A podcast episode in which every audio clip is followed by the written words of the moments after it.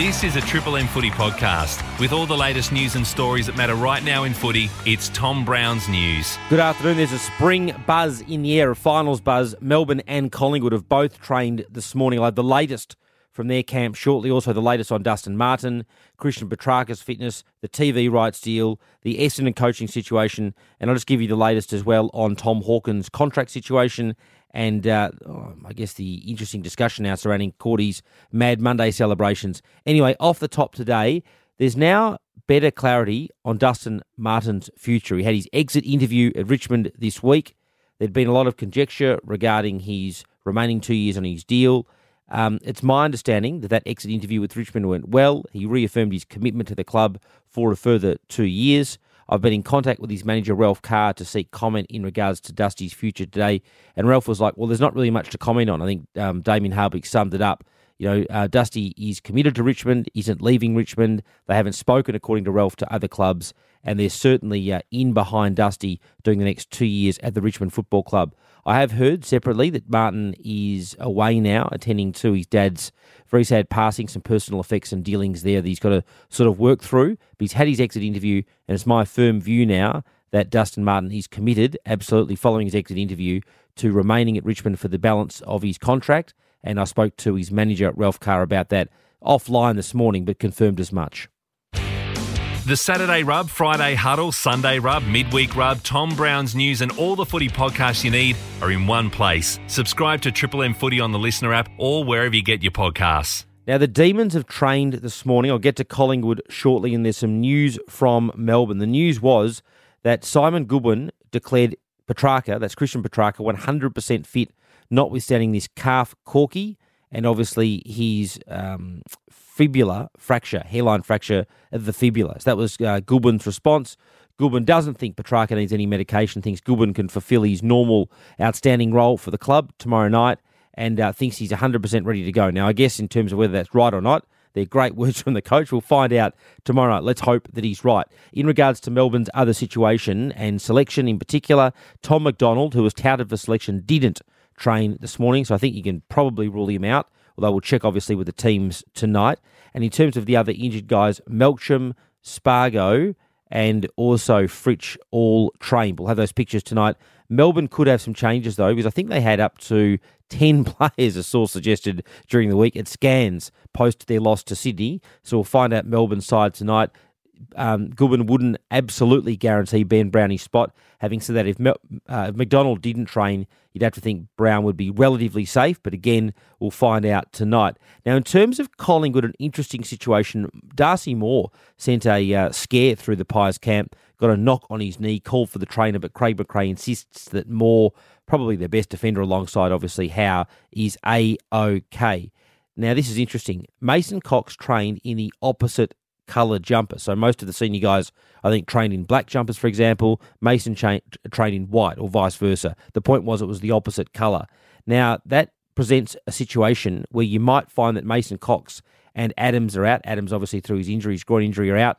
And Kreuger and Bianco could come in. Again, subject to selection tonight, but there is a chance that Mason Cox could be dropped from the Collingwood side based on that. I think Mason played about 46% of game time last week and had comparable stats to Cameron. So it would be an interesting selection decision. Having said that, we'll get clarity on that from the Magpies when teams come out tonight at 6.15. This is Tom Brown's News, bringing you the latest in footy every Monday, Thursday, and Friday. Here at first on LiSTNR. The TV deal, a record deal, incredible deal for Gil McLachlan. It really safeguards the future of footy announced on Tuesday. Look, there's a lot of extra money in the AFL's coffers that will go to all sorts of areas.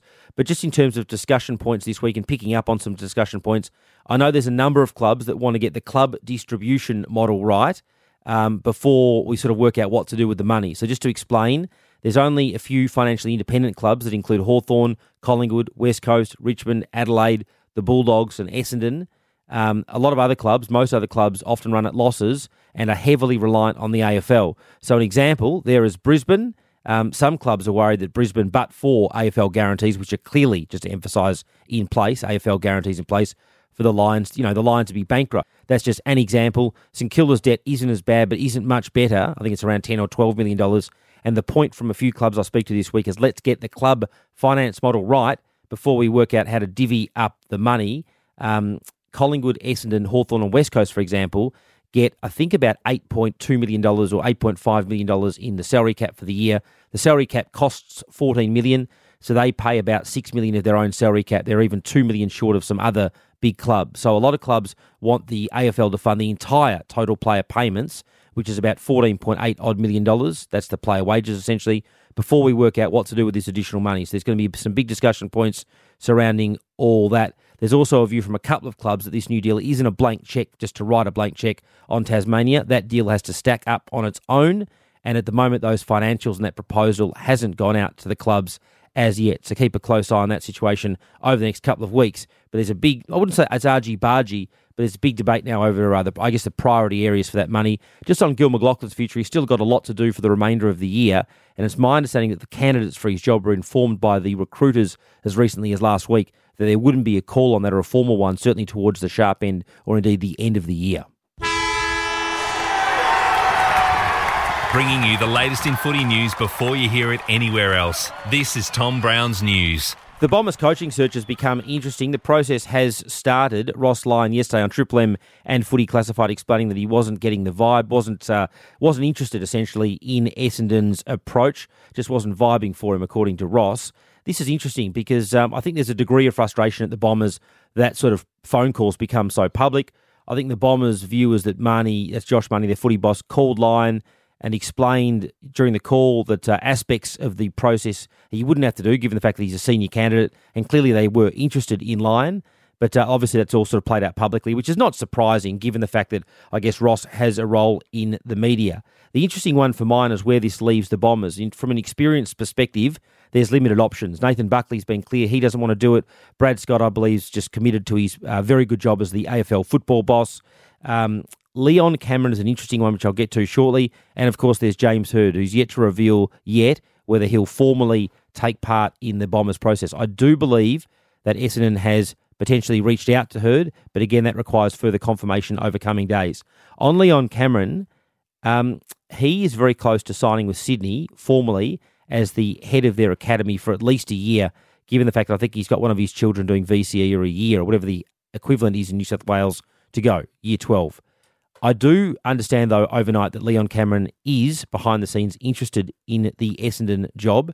And there's certainly an alignment there. I think he's close to Daniel Giansiracusa, and uh, he, he, arguably might be very good for Essendon, given they want an experienced candidate.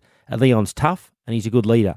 So it'll be interesting to see how that all plays out over coming weeks. But I do believe that Leon, whilst close to signing the Sydney deal, is behind the scenes interested. And I think the Bombers have, you know, reached out to Leon as part of that process. So it'll be interesting to see if he takes the Sydney job or uh, becomes part of the Bombers process over coming weeks.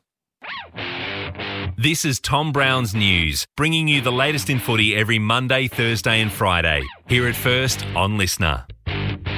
And just a couple of brief ones to finish off with. Tom Hawkins close now to signing a new deal with Geelong. Obviously, it will be probably only a one or two year deal given his age around 34, but he's close to uh, agreeing to an extension with Geelong. I think they're very close now on all aspects of that deal. But again, Tom's got to review that and work through that in coming weeks. Zaine Cordy, there's photos which you might have seen of Cordy. Uh, well, I guess he was poleaxed following Mad Monday. Liberatore and Gardner helped him into a taxi. Matthew Lloyd on Footy Classified last night thinks that he should have been in control and described that as a horrible look. And I guess there'll be a bit of discussion there about behaviour on Mad Monday. It happens inside, but obviously you could see it via the pictures. And just finally, looping back to Richmond, Jacob Hopper, I understand, has now gone overseas for a break in terms of making up his mind on Geelong or Richmond. It sounds like Richmond's right in the race. In terms of unlocking that from a money perspective, I showed the other night how Richmond could afford Taranto and Hopper. In terms of the picks, I know the Giants want extra picks, but there is a view that two first round picks, i.e., a first round this year and a future first, would be fair compensation for Taranto and Hopper. Hopper was injured for much much of the year. I saw Dimma, Damien Hardwick, said uh, get Hopper home. I think he's from Leeton originally, which is sort of uh, near Griffiths in New South Wales, but he was was obviously a boarder up near Ballarat. And I know the Cats uh, have been into him for some time as well. So it will be interesting to see what Jacob Hopper's decision is. Anyway, tomorrow we'll have more visibility on the teams. There's plenty of news going around. There's still obviously big trade news highlighted today by just that update concerning Dustin Martin. Triple M rocks football.